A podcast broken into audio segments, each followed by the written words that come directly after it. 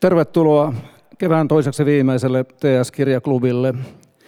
Täällä on tänään kliseistä sanotaan käyttäen sähköä ilmassa, ja äsken ei vielä ollut sähköä ilmassa, eikä edes johdoissa, että oli sähkökatkos ja viime yönä paloi arvokas puutalo ja liput liehuvat, mutta ei näiden asioiden vuoksi, vaan kansallisen veteraanipäivän vuoksi. Ja me voidaan täällä juhlia kahta upeaa moniosaaja vierasta. Eli meillä on Jasmin Hamid, Lola Odusoga ja Niina Repo tuttuun tapaan juontajana. Ja minä olen Tuomo Karhu. Ja mennään suoraan asiaan ja te voitte sitten välillä kyllä kertoa lisää itsestänne, mutta mä luulen, että aika hyvin teidät tunnetaan, että te voitte sitten aina sopivissa saumoissa sitten vähän nostaa omaa häntää. Tervetuloa. No niin, kiitos. Mä jännityksellä odotin, että miten Tuomo juontaa mut, kun hän sanoi, että nämä upeat moniosaajat. Sitten se oli jotenkin niin kuin, sit on toi Niina. tota noin. Ai niin, mä en, mä en muista, että sä oot niin moni osaaja. Ja, sä et muista, kuin herkkä moni, moni kansallinenkin nykyään. Joo, hei tervetuloa. Upeata olla teidän kanssa täällä ja todellakin molemmat on erittäin mielenkiintoisen hei, voi sanoa oikeastaan elämän elänyt ja uran keskellä porhalla. Eli voitte tosiaan kertoa, kertoa itsestänne, niin kuin Tuomo sanoi, niin näiden kysymysten välissä, mutta se, miksi me olemme täällä, niin näytättekö yleisölle molemmat nämä kirjat? Eli Jasmin ja Lola ovat molemmat ryhtyneet myös lastenkirjailijoiksi. Ja hienot kirjat ovatkin hyvin ajankohtaiset, puhuvat molemmat asioista, joista mun mielestä ei ole todellakaan liiemmälti puhuttu aiemmin. Ja siihen pääsemme pureutumaan muun muassa tällä klubilla. Ja nyt mä kysyn vaikka Jasminilta ensiksi, että kerro ihan lyhyesti, mitäs kaikkea sä teit, kun sä ryhdyit myös lastenkirjailijaksi ja miksi? No, mä oon itse koulutukseltani näyttelijä ja ollut sit myös Helsingin kuntapolitiikassa mukana 12 vuotta. En ole enää, mutta tota, ja perheeseeni kuuluu 2- ja 4-vuotiaat lapset. Ja aloitin sijoittamisen reilu 10 vuotta sitten, ja olen sitten jonkin verran puhunut siitä mediassa, että, että miten siitä intouduin ja millaisia virheitä tein aluksi ja, ja niin poispäin. Ja sitten mulla on tota, Natalia Salmela-nimisen somevaikuttajan kanssa pidetään podcastia, jossa puhutaan sitten perheen ja uran yhdistämisestä ja rahasta. Ja pitkään niin kuin mietittiin, että olisi kiva kirjoittaa jonkinlainen kirja, ja me koko ajan niin kuin ajateltiin, että me halutaan kirjoittaa se itsemme kaltaisille ihmisille. Ja tämä idea itse asiassa tuli sitten kustantamolta, että hei, että mitä jos kirjoittaisittekin lapsille. Ja se oli tosi hyvä kirja, koska hirveän helposti ajatellaan, että raha-asiat kuuluu vain aikuisille. Mutta tosiaan, niin kuin mä sanoin, mulla on nelivuotias poika, joka osaa jo kysyä, että äiti, miksi sinä menet töihin, ja äiti, miksi en voi saada tuota legoa. Tässä on kaksi kysymystä, jotka aika tiukasti nivoutuu nimenomaan rahaa. Eli kyllä se raha on ihan tavallinen arkinen asia myös sellaisten maailmassa, ja on aika paljon rahaan liittyviä asioita, mitä täytyy lapsillekin jo selittää. No hei, todellakin, todellakin. Ja ihan, ihan niin kuin järkyttävä ajatus, kun rupeaa miettimään itse, että, että, että ei olisi ollut tällaista, vaikkapa tätä teosta, jonka nimi on Raha, mistä sitä... Missä se kasvaa ja mihin se katoaa, kyllä. kyllä. Ja tässä on yritetty, nimenomaan tämä on suunnattu niin kuin ehkä 5-8-vuotiaille, 4-8-vuotiaille, ja niin ollaan yritetty sitten ajatella sitä kirjoittaessa myös sitä vanhempaa, joka joutuu tai saa sen kirjan lukea. Itse ainakin vanhempana tiedän, että lapsille välillä tulee semmoisia pakkomielteet johonkin tiettyyn kirjaan ja sitten sitä samaa luetaan uudestaan ja uudestaan, niin ollaan yritetty sitten keksiä tänne semmoisia pieniä hauskoja juttuja, jotka sitten aukeisi niille vanhemmille. No siellä on vaikka mitä hauskoja juttuja, päästään muutama avaamaan teillekin kohta. Eli tällainen oli tämän teoksen syy syntyä maailmaan. Ja Lola, sun teoksella Lolan suuri salaisuus on myös syy ollut syntyä maailmaan. Ja voit, jos haluat kertoa, että minkälaisesta nimenomaan elämäntilanteesta ponkaisit taas lastenkirjailijaksi ja miksi? No nimenomaan tota, aika paljon ollut viihdealalla koko elämäni ja myöskin puhunut hyvin paljon kaikista tällaisista ulkonäköön liittyvistä asioista ja myöskin tällaisista väriasioista ja erilaisuudesta joka muodossa. Ja sitten itse asiassa, kun mä oon kohta viisi vuotta kirjoittanut omaa blogia, niin mä mietin yksi kerta, että Niin, voiko mä kirjoittaa blogin mun omista hiuksista? Että mulla olisi niin paljon niin sanottavaa omista hiuksista, että kun ihmiset ei tunnu niin yhtään, ei, ei ole mitään käsitystä, että mitä on elämä afrohiusten kanssa, koska se on jotain tosi erilaista, mitä ilmeisesti muunlaisten hiusten kanssa. Ja sitten mä kirjoitin semmoisen ylipitkän blogin omista hiuksista. Ja sen blogin myötä mulle tuli myös kustantamolta tuli siis ehdotus, että ootko ikinä ajatellut, että kirjoittaisit lastenkirjaa? Ja myöskin joku toinen yhteydenotto tuli, että olisin kirjoittanut hiuksista johonkin toiseen kirjaan yhden, yhden niin kuin luvun sinne väliin. Mutta tota, vastasin kustantamolle, että en, ole, en todellakaan koskaan ajatellut siis tällaista genreä. Mä oon aina niin kuin haaveillut sellaista, että joo, sit kun mä oon vähän vanhempi ja sit kun mä en enää jaksa juosta tuolla niin hitsisti tuolla joka paikassa ja tehdä ja mennä niin kuin aktiivisesti paikasta toiseen ja pyöriä TV-tuotannoissa tekemässä milloin mitäkin, niin sitten mä rauhoitun ja sitten mä niinku istun alas ja alan kirjoittaa kirjaa. Et mulla oli jo semmoinen haave siitä tulevaisuudesta, semmoinen oma hämärä kulmaus. Ja mutta ei siinä koskaan ollut, että lastenkirja. Niin se, se oli kyllä niin semmoinen niin vieras asia, että se mun innostuneisuus oli ihan semmoinen, että no en ole ikinä. En siis, en, en niin kuuna päivänä mulle ei tullut mieleenkään tämmöinen. Että ihan mahtavaa, kun joku keksii sellaista, mitä ei ole ikinä itse niin kuin miettinyt. Ja olin, että todellakin haluan lähteä. Että nyt kuulostaa niin, kuin niin villiltä ja hauskalta, että mä haluan oppia tämän niin kuin, ja lähteä ihan täysillä mukaan. Ja lastenkirja, hei, villeistä hiuksista. Se on vielä, vielä hurjempi yhtälö, mutta tosiaan Lolan suuri salaisuus lähti siis mielenkiintoista tämä nykyaika blogikirjoituksen innottamana ja samoin, samoin siis teidät pongattiin näin. Ja nyt mun on hei ihan pakko sanoa, meillä oli viime, viime klubilla tällaiset herrat puhumassa True Crimeista ja toisen kanssa me tehtiin rakkauspetoksia podcastia, niin neljä kirjaehdotusta. Joten hei, nyt kannattaa. Jos haluatte kirjailijoiksi, avatkaa blogi. Ja tämä, on mu- muutenkin, niin kuin, te, te olette hyvä esimerkki siitä, että kirjailija on muuttumassa. Että tuntuu, että meillä on nykyään hyvin vähän sellaisia kirjailijoita, jotka vaan istuu siellä kammiossa ja eivät missään nimessä tee mitään muuta. Että tuota, nykyään tuntuu, että kaikki tekee kaikkea kaikki osaa kaikkea ja ei voi kuin ihmetellä vaan, että miten, miten ihmisellä riittää aikaa. Ja mä voisin siitä oikeastaan jatkokysymyksen tehdäkin, että miten te saatte niin tämän elämän kalenteroitua?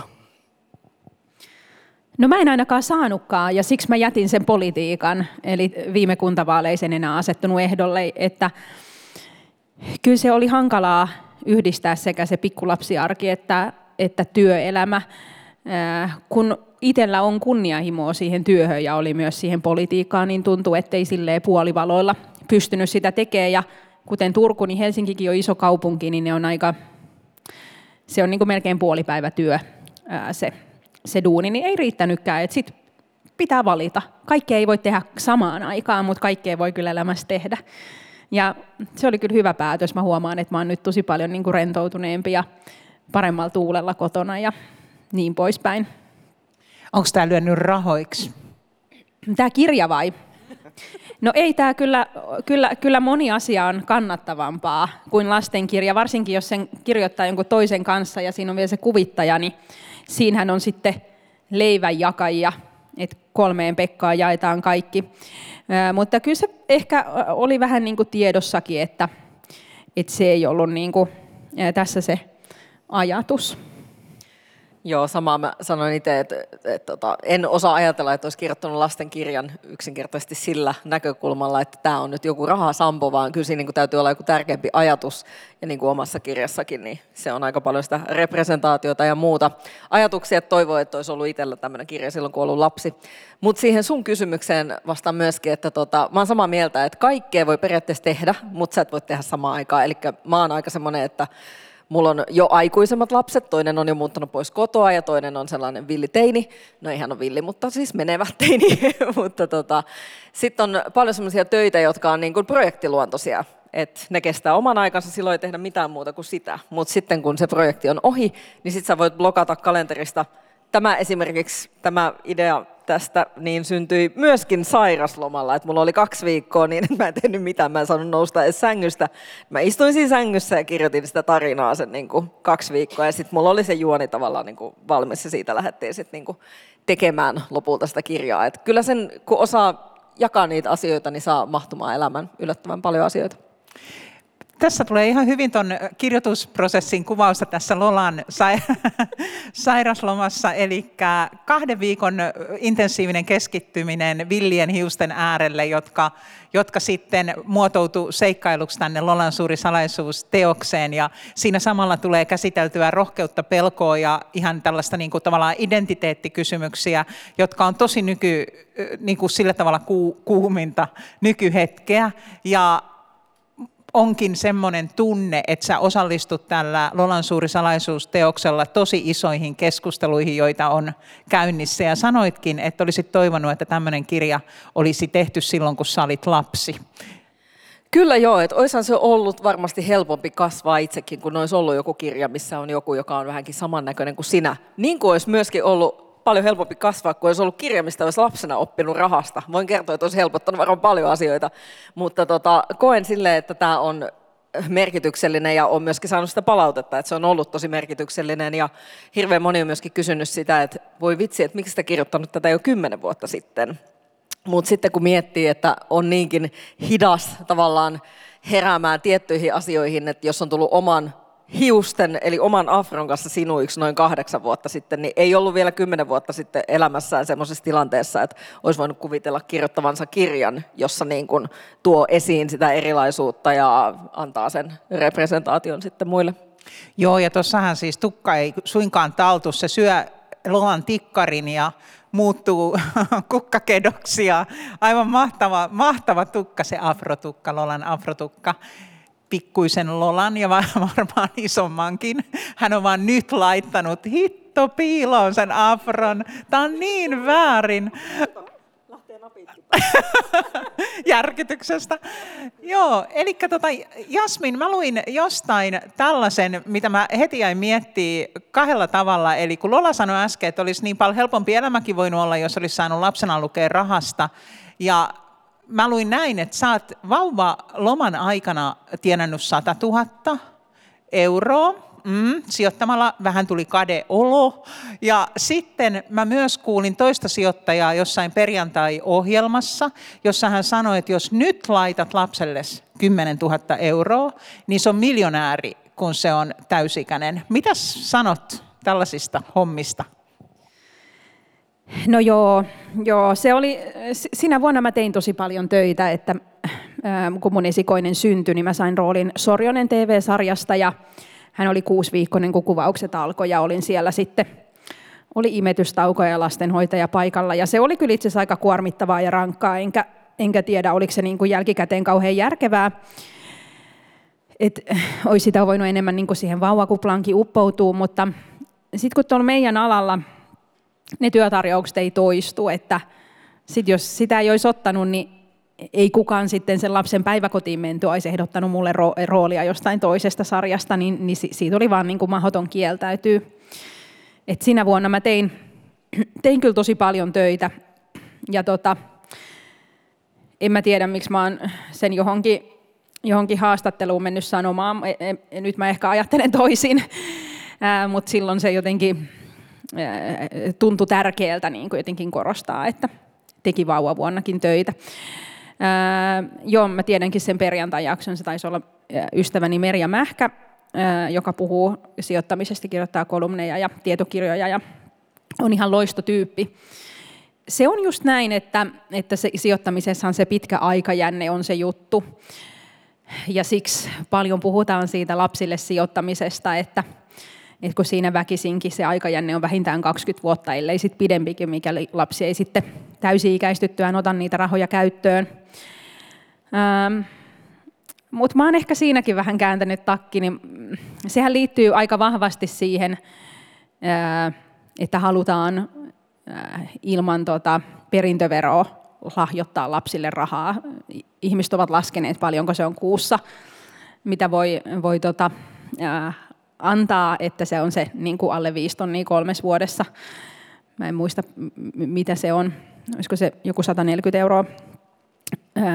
Että voidaan niin kuin maksimoida se varallisuuden kasvu lapselle ilman, ilman perintöveroa. Ja nyt mä itse kyllä ajattelen nykyään niin, että, että, tota, että musta se perintövero ei ole kauhean paha vero. Ja Ähm, mä en ehkä pidä sitä niin tärkeänä, että mun lapsilla olisi aikuistuttuaan niin kuin kymmeniä tuhansia euroja varallisuutta. Ja ehkä jopa ajattelen näin, kun tämän kirjankin myötä sit on paljon tullut miettineeksi tätä rahakasvatusta, niin mä jopa toivoisin, että he joutuis pyytää vanhemmiltaan rahaa. Ja sitten mä kysyisin aina, että no mihin sä tarvit tätä rahaa ja ai kenen kanssa oot menossa ja minne ja miksi.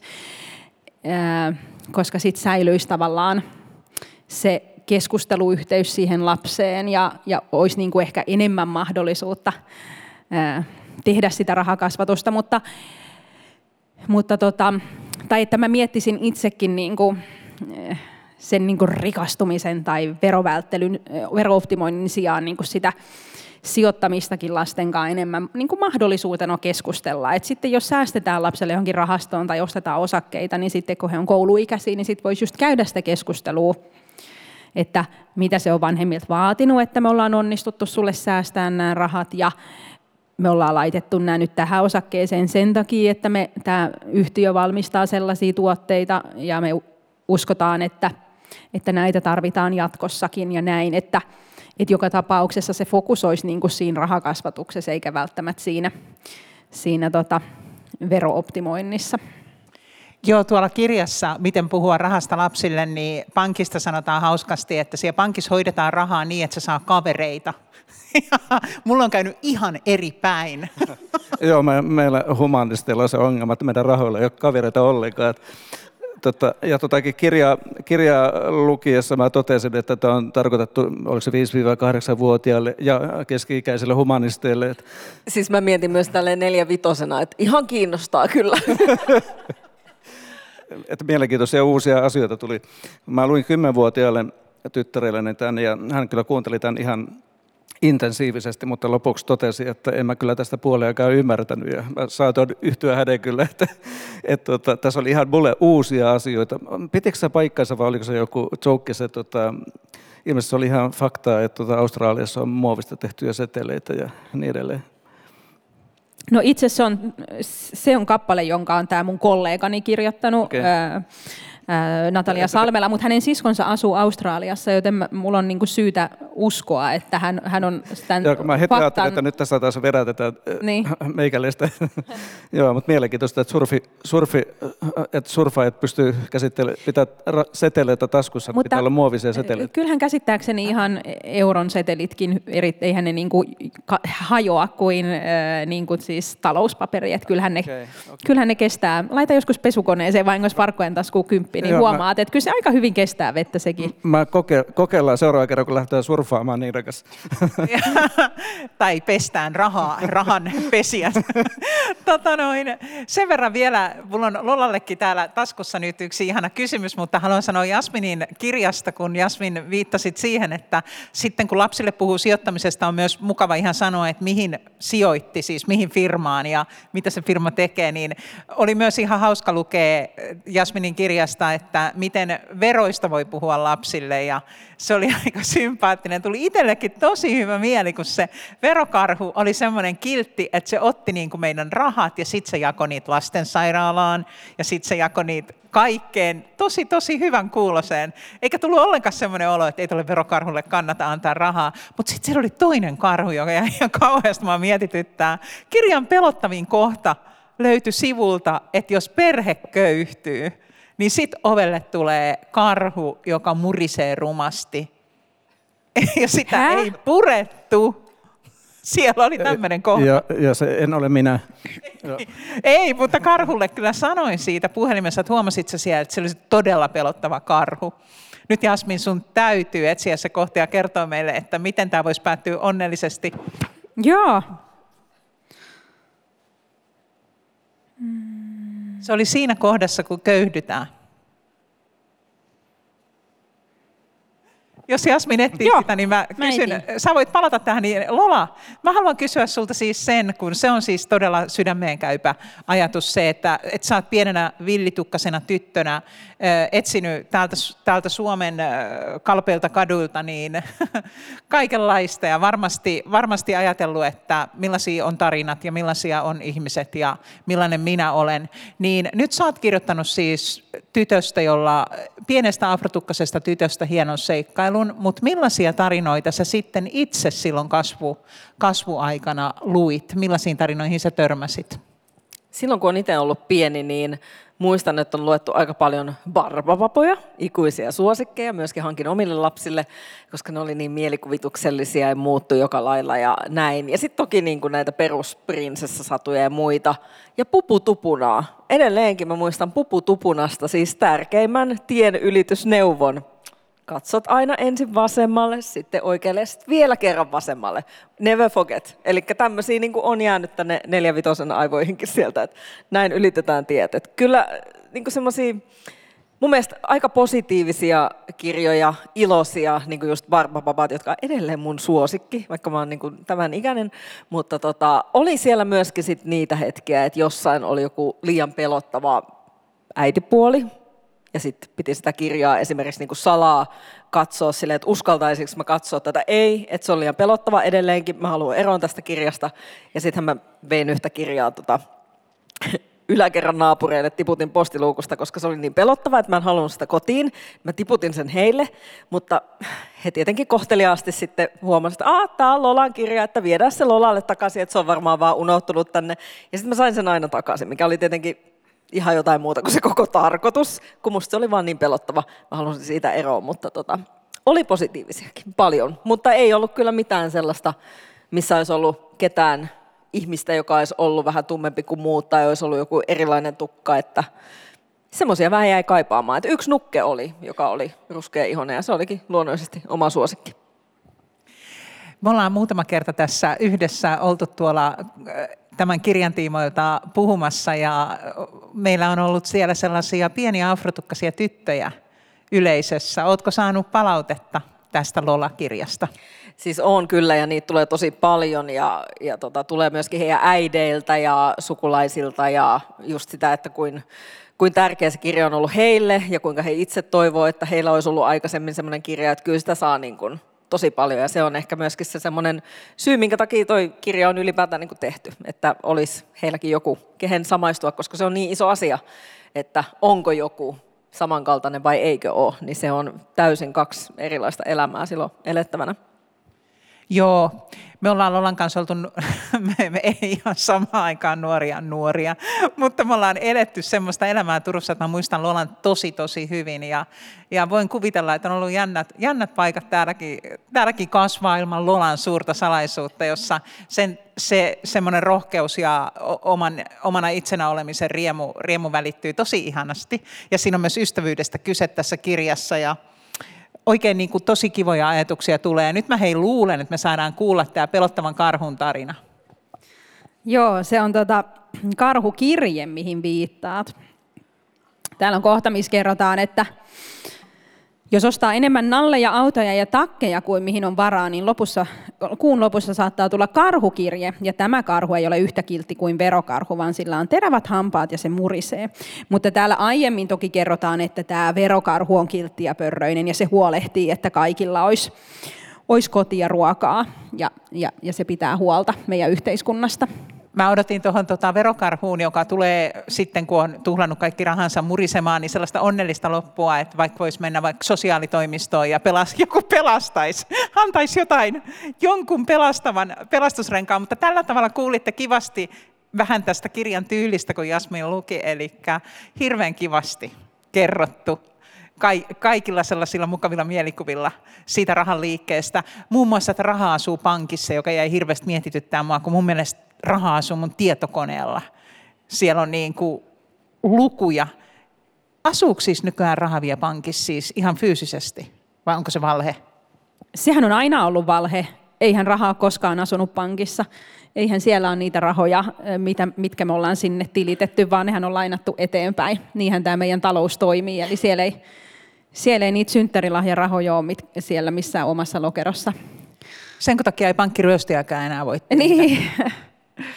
Kyllä, mutta ihan oikeassa oot siinä, että, että, että tietokonehommahan mutkistaa tosi paljon. Että jos mä mietin omaa lapsuutta, niin musta sitä niin rahan käyttö oli aika helppo oppia, koska oli pieni lompakko, missä oli kolikoita ja seteleitä, ja sitten kun ne rahat loppu, niin ne loppu. Että se on hirveän konkreettista. Että kyllähän tämä nykyaika ja digitalisaatio ja se rahan näkymättömyys hankaloittaa tosi paljon sitä rahakasvatusta. Ja myös sitä, niin kuin, että, kun helposti tulee niin kuin paheksuttua, että kyllä nämä nykyajan nuoret sitä ja tätä ja ottavat näitä kulutusluottoja ja muita. Mutta silloin kun mä oon aikuistunut, niin ei ollut mahdollisuutta, tai silloin kun te olette aikuistuneet, ei ollut sellaista mahdollisuutta, että olisi saanut vakuudetonta lainaa. Tämä on ihan ihmeellinen tilanne, vasta aikuistuneen ihmisen aivothan ei ole vielä täysin kehittyneet. Joku ehkä tietää, missä ne kehittyy, mutta, mutta että sit sä voit kuitenkin jo saada hyvin aikaisin kulutusluottoillain tekstarilla. Että kyllähän se on niin kuin tosi, kun nuori on impulsiivinen, niin tosi, tosi paljon hankalampaa tavallaan kasvaa järkeväksi rahankäyttäjäksi kuin mitä se oli silloin, kun me ollaan sitä opeteltu. Tämä on tosiaan tota, tässä kohtaa tuntee taas itsensä vanhaksi.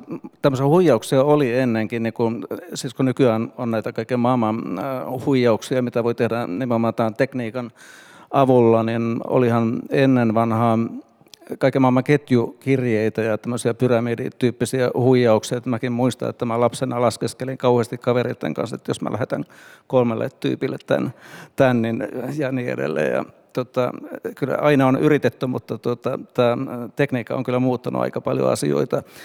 Tota, sua kuunnellessa varmaan kaikki kuuntelee kauhean kateellisena ja toivoo, että tulisi nyt jotain, jotain tota, epäonnistumisia. Ja sä vihjasit tuossa tota, ihan alussa, että sulla lähti tämä niin kiinnostus rahaan ja sijoittamiseen, tai siinä vaiheessa kun se lähti, niin sulla, sä teit myös jotain, jotain niin mokia. Millaisia mokia sä teit silloin?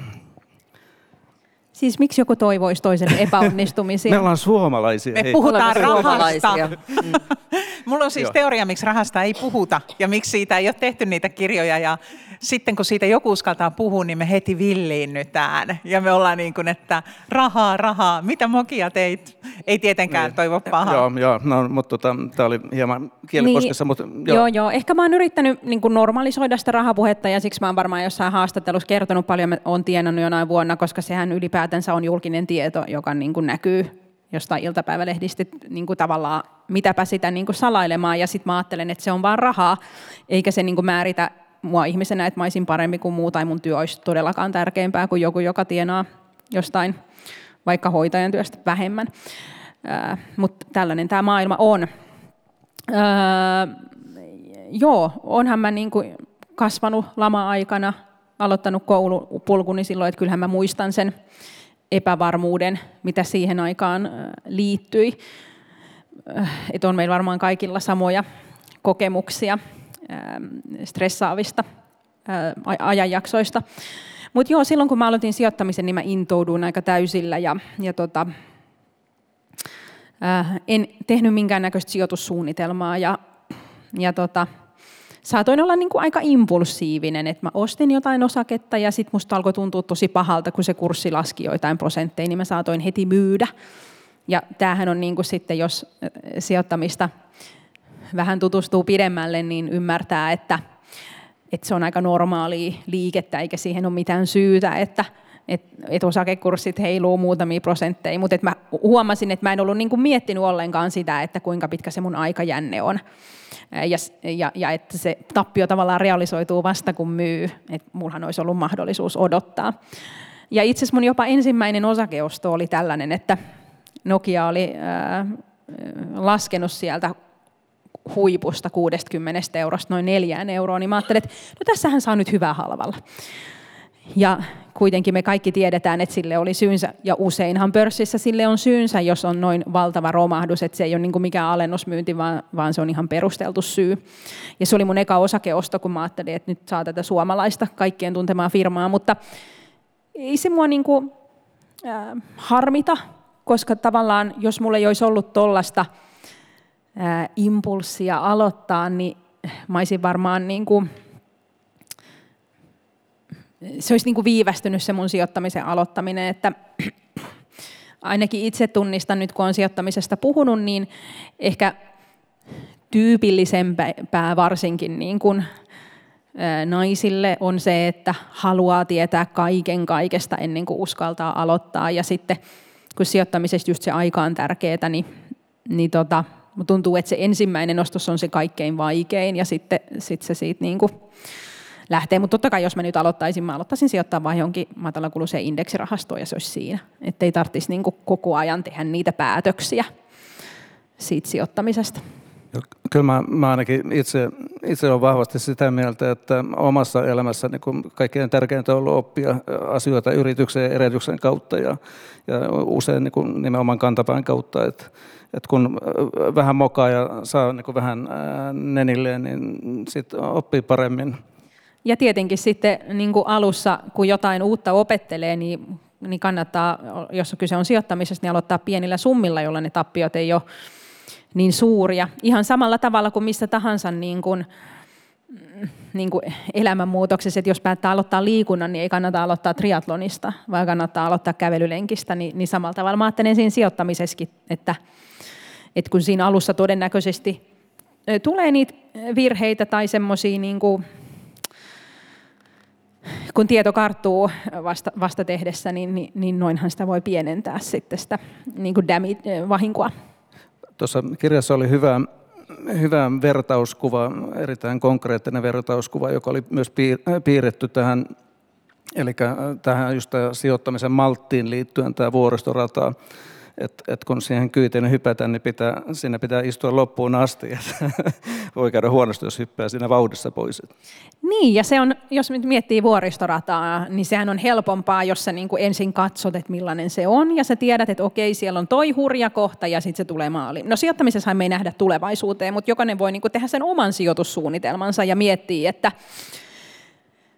voi vaikka googlata, että miten pörssi on kehittynyt viimeiset kymmenen vuotta – löytyy paljon niin kuin graafeja ja pitkällä aikajänteellä ollaan aina menty ulos tietenkään historia jotain tulevasta, mutta usein juuri se pitkä aikajänne, jos ajattelee, että on vaikka aikaa sijoittaa 20 vuotta, niin sehän tasoittaa niitä riskejä, koska sitten sieltä romahduksesta tullaan myös ylös, että itse en niin, kuin, niin samalla tavalla sieltä vuoristoraskaa kansi niin kuin sen hurjimman, kun pää, pää on alaspäin, niin, niin silloin välttämättä hypätä kyydistä. Että et, et sijoittamisessa on niin kuin muutamia nyrkkisääntöjä, kuten hajauttaminen ja se pitkä aikajänne, jotka on, on tota, tutkitusti hyviä keinoja hajauttaa sitä riskiä, pienen, hallita, hallita sitä riskiä. Joo, mä tota, sen verran sanon sulle Jasmi vie, että mun tulkinta oli ihan suoraan, kun mä näin sen lehtiotsikon, missä puhuttiin siitä yhden vuoden palkasta, että se johtuu näistä Mamma Petalar äh, huippusuosituista teoksista ja blogista, mitä sä teet, että su, su, susta on tullut meidän virallinen rahasta puhuja. Ja mun mielestä pitääkin uskaltaa puhua rahasta, mutta sen on huomannut kyllä itse, että jos kuulee jonkun toisen palkan ja se on huomattavasti omaa palkkaa isompi, kuten mulle käy aina, kun mä kuulen jonkun palkan, niin siinähän tulee vähän semmoinen niin kuin jännä olo, että apua, että onko mun palkka liian pieni ja muuta. Ja tämän takia varmaan siis rahasta on vähän niin kuin välillä vaikea puhua, että se herättää erilaisia tunteita, joita ei edes tarkoita. Eli eihän sitä tarkoita ajatella, että ei mun palkka on pieni ja ton palkka on iso, mutta jännä aihepiiri, koska se herättää kaikenlaista ja mahtavaa, että sun missio on tehdä siitä arkista ja silloinhan siitä on vaan puhuttava ja puhuttava. Ja nyt Lola, mä äh, lupasin, me lupa, luvattiin mun suullani myös salaisuuksia, salaisuuksia, rahaa ja salaisuuksia, niin mikä on pienen Lolan suuri salaisuus? Sitä ei ole vielä kerrottu ja sitten tietenkin saat kertoa omatkin salaisuudet, jos haluat. Voi että niitä omia salaisuuksia ei nyt tähän lähetykseen oikein mahdu, mutta tota, siis Lolan, pienen Lolan suuri salaisuushan on tietysti se, että se hänen tukkansa puhuu. Ja se on vähän niin kuin sellainen toinen, tietyllä tavalla mielikuvitusolento. Semmoinen salainen kaveri, mistä ei oikeastaan kukaan tiedä mitään, paitsi hän itse. Mutta toki käy kirjassa ilmi, että saattaa olla, että joku muu sittenkin kuuli tai tietää, ja siinä hän, hän hirveästi pallottelee sen kanssa, että voiko sen salaisuuden tavallaan niin kuin tuoda esiin, haittaisiko sen, jos nyt sen jakaisi jonkun kanssa, että minkälaisia tunteita se niin kuin aiheuttaa.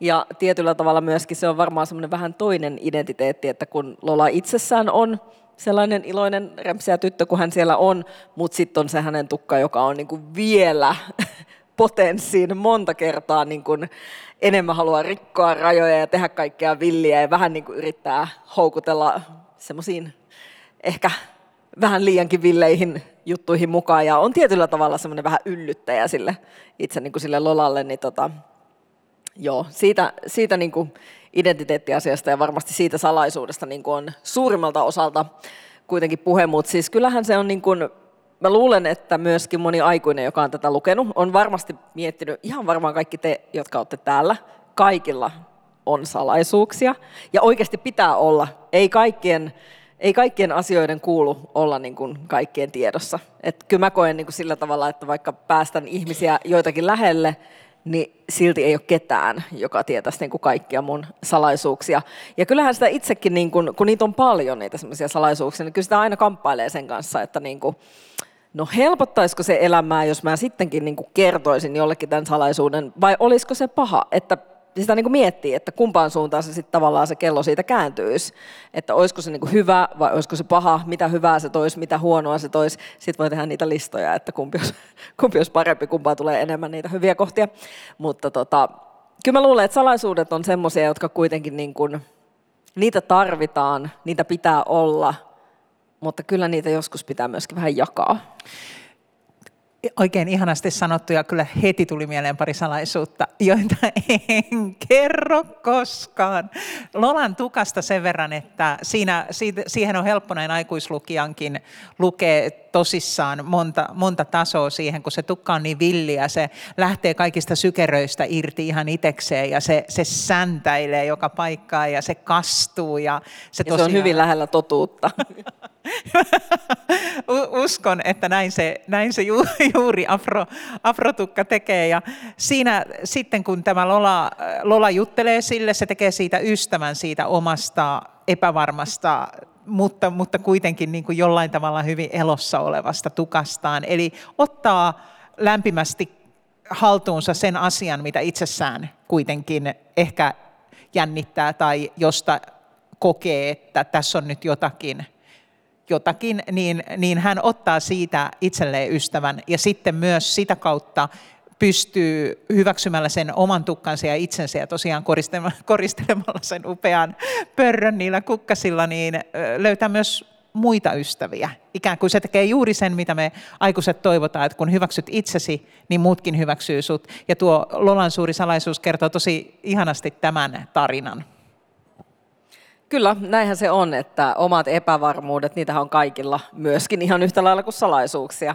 Ja kyllä se niin kuin varmuus ja vahvuus tulee siitä, kun pystyy semmoisen oman epävarmuuden ehkä kääntämään jopa vahvuudekseen, tai ainakin ottamaan semmoiseksi niin kuin täysin hyväksytyksi osaksi niin kuin itseään ja pystyy olemaan sinut sen kanssa, niin se kyllä auttaa elämässä eteenpäin ja helpottaa elämää todella, todella, todella paljon. Että jos ikinä mietitte, että elämä voisi olla vaikeampaa tai helpompaa, niin sitten kannattaa niin kuin miettiä, että mitä asioita on ehkä semmoisia, mitä ei vaikka itsessään niin kuin hyväksy vielä, niin semmoiset kun kääntää voitoksi, niin kyllä helpottuu oikein tosi paljon. Mullahan on tosi paljon pisamia. Mun täytyy katsoa, jos ne rupeisi juttelemaan mulle jotakin. Joo, sä voit tehdä niistä sitten semmoisen rinnakkaissarjan, tehdä sitä Niinan, Niinan salaisuuden. Niinan puhuvat pisamat. Mä, salaisuudethan mm, voisi ajatella, Niina ehkä osaisi tähän hyvin vastata, että tavallaan kirjailijan työ on aina vähän semmoista niin kuin omien salaisuuksien paljastamista. Että kun kirjoitetaan, niin siinä avataan, avataan jotain, mikä on avaamisen arvoista kirjoittajan mielestä ja todennäköisesti se on enemmän tai vähemmän salaisuus ja kun se jaetaan, niin lukija ehkä voi sitten kokea, että aa, ei tämä ollutkaan niin paha salaisuus, että tuota, tätä tarvitsisi salailla. Tällainen tuli mieleen. Joo, kyllä mä ainakin olen tos, tosi samaa mieltä ja sen takia varmaan kun olen aloittanut joskus kirjoittaa niin kuin blogia, niin tietenkin vaikka kertoo siellä paljon tai omia havaintoja ja pohdintoja ja myöskin pienen pieniä ehkä salaisuuksia, tai siltä ne ainakin tuntuu, kun kertoo jonkin yhdenkin lauseen siitä, että millä tavalla vaikka niin kokee jonkun asian ja ei ole sitä koskaan sanonut kellekään ääneen, niin se tuntuu hirveän isolta, kun painaa enteriä ja miettii, että apua, nyt ne lukee tuo yhden lauseen ja ne tietää musta ihan hirveästi enemmän. Niin se on tavallaan tosi iso asia, sit, kun se on painettuna jossain ja sen lähettää niin kuin eteenpäin.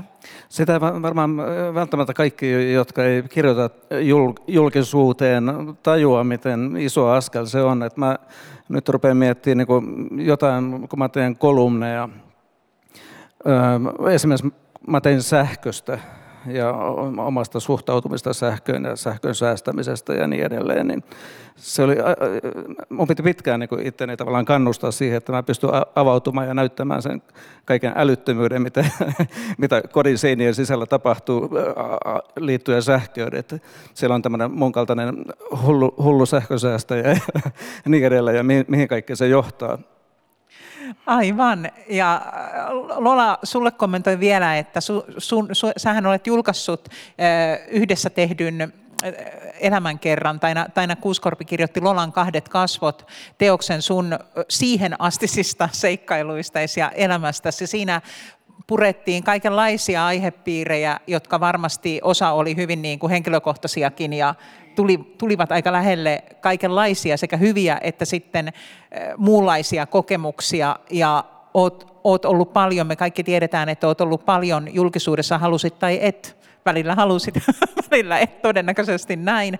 Ja nyt mä kysyisinkin sulta, että kun sä oot kirjoittanut blogia, sä oot kirjoittanut lastenkirjan, onko sulla unelmissa jatkaa kirjoittamista?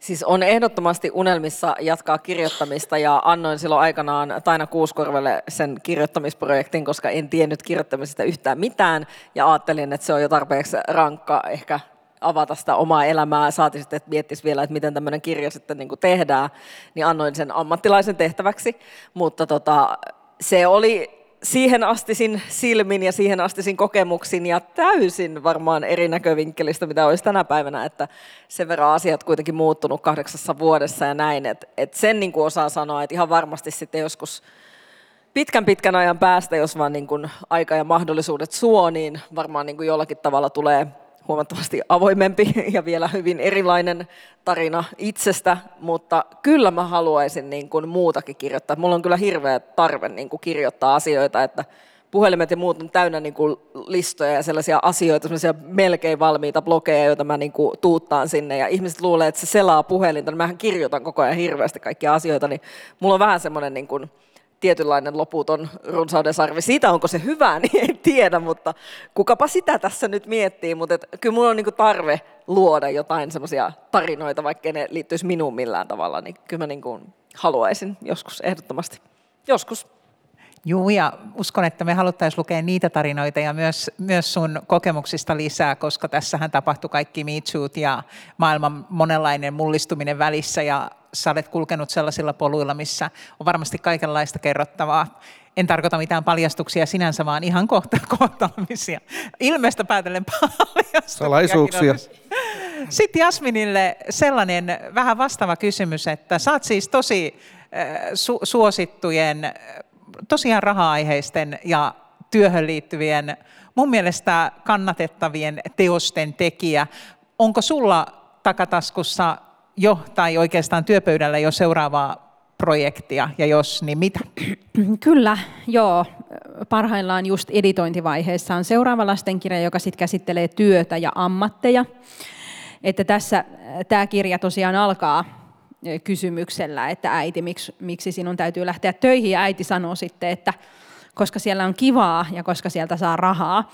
Ja nimenomaan tätä ensimmäistä halutaan korostaa siinä työssä käymisessä, että aika monelle aikuiselle se myös on kiva paikka ja siellä on työkavereita ja saa onnistumisia. Ja siinä esitellään sata ammattia ja tarkoitus olisi nyt keskittyä sit muuhunkin, kun aika usein tuntuu, että lastenkirjoissa ne ammatit on poliiseja, palomiehiä ja sairaanhoitajia. Ja sitten jos mietin vaikka omaa ää, niin kuin oman lapseni ystäväpiiriä tai niitä vanhempia, joita siellä päiväkodissa on, niin, niin ei siellä taida olla yhtään näiden ammattiharjoittajaa, vaan ne on jotain ihmisiä, jotka käy toimistossa, ne on ehkä viestintäpäällikköjä tai avainasiakkuuspäällikköjä, ja niitä onkin sitten paljon vaikeampi selittää lapselle, että mitä se äiti tai isä tekee. Niin, niin otetaan siitä haaste, ja se ilmestyy sitten ensi syksynä. Samalla porukalla sama kuvittaja ja tosiaan Natalia Salmelankaa yhdessä kirjoitetaan. No mahtavaa. Nyt kun tässä harkitsee uranvaihtoa, niin mä hankin sen.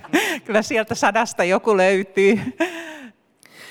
Tota, tota, meidän pitää lopettaa muuten. Ko- meille, ko- meille jo tuolta vilkuteltiin, että meillä aika loppuu. Että Tämä on tosi tota, Tämä opetetaan huipulla. Mä en suostu. Tota noin, kellohan on vasta... Oh, kello! Äl, kello älä kato peitetty. sitä kelloa, se on pysähtynyt.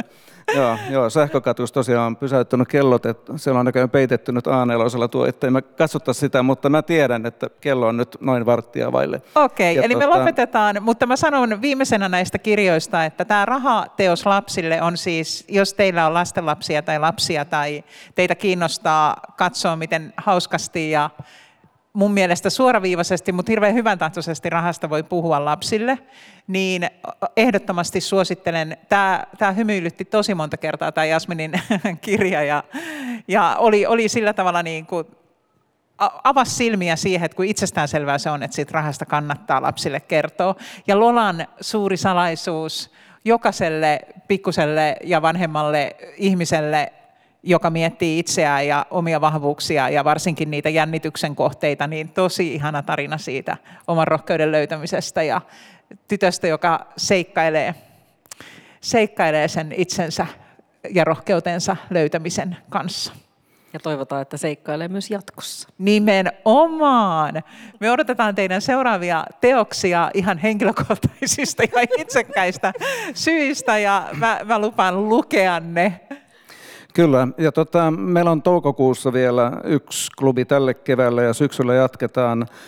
Toukokuun 11. päivä, torstaina samaan kelloaikaan samassa paikassa, on Satu Rämö, todella suosittu kirjailija, ja Anneli Kanto, toinen todella suosittu kirjailija, vieraina, että tervetuloa tänne kuuntelemaan, mitä heillä on sydämellään.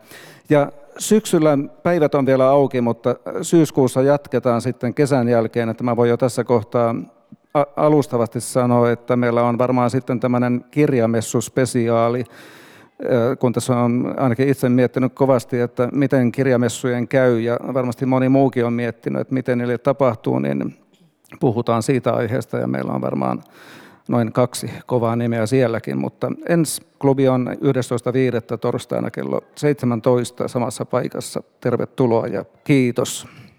Kiitos, kiitos. Kiitoksia. Kiitos.